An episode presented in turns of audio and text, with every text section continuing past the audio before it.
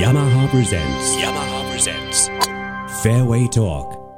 ヤマハプレゼンツフェアウェイトーク今朝は2018日本のツアーの賞金王今平修吾プロにお越しいただいておりますよろしくどうぞよろしくお願いします。さあ、えー今朝はですねいろいろなリスナーの方からたくさんの質問もいただいてましてはい。何しろいやー今平プロの特徴をもうちょっと解剖してほしいとはい。いうご意見が多かったんですよねまず一番はですね今平修吾プロの特徴シャフトを短く持ってスイングするとはい。いうところなんですがこれはもういつからなんですかもうこれはもう、小さい時からずっとそういう感じでやってますね。こっちもうじゃあ気がついた時は短かった気がついたら短かったです。短かったはい。それはあれですかあのー続けているうちに誰かからこう、サジェッションとかなかったですか長くもうちょっと長く持ったらとか、まあ、それはなかったんですけど、まあでも、まあ自分のこう、振りやすさを重視した結果、そうなりましたね。あの得意なショットにロブショットってあるじゃないですかはい。あの時さらに短く持つでしょはいはい。あれはなんでですか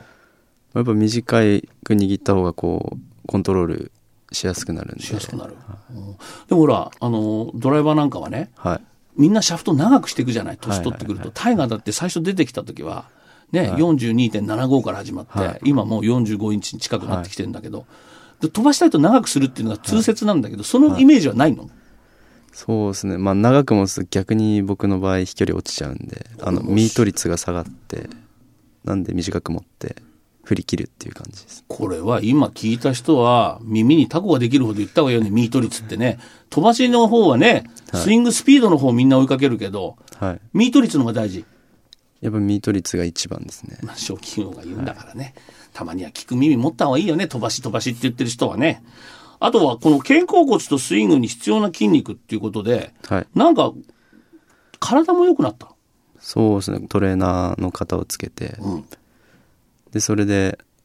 いろいろトレーニングとか、あと体のケアをして、で飛距離も伸びてどんなことやるんですかまあ朝こうちょっと体を動かしたり、で終わった後にマッサージしたりして今平選手の特徴で、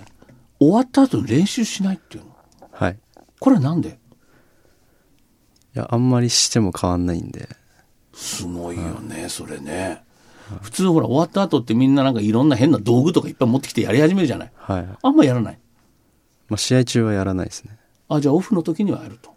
まあ、あの、月曜、火曜、水曜で調整して、で、試合の時は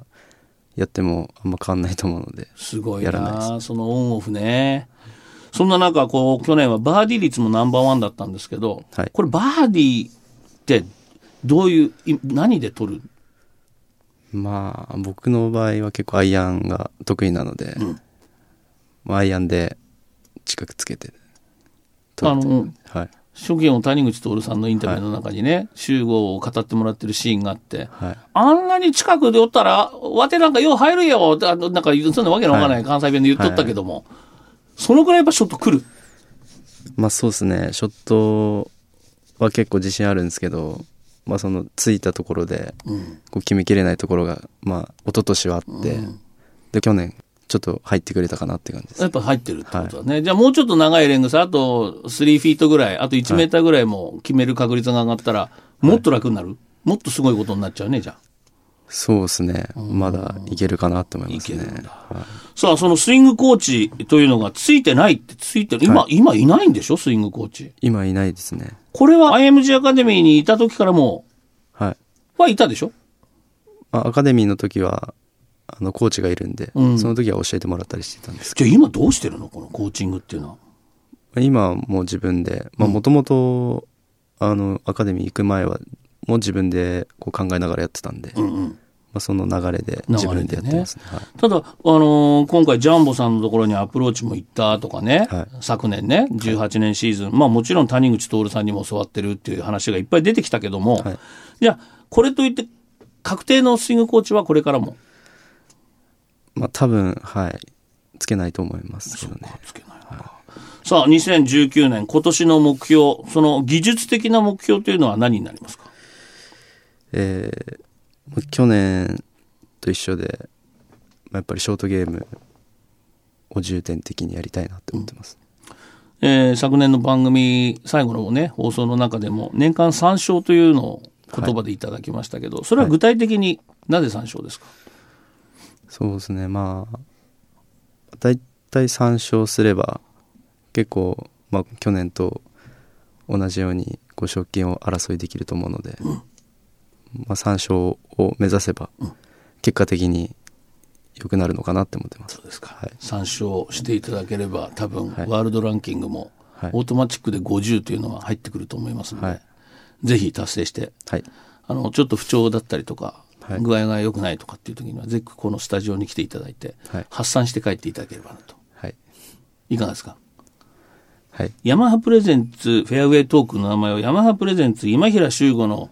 爆発だぜゴルフとかってそういう番組に変わっても構わないんですけど、私たちの方は。ぜひ来ていただいて、はい、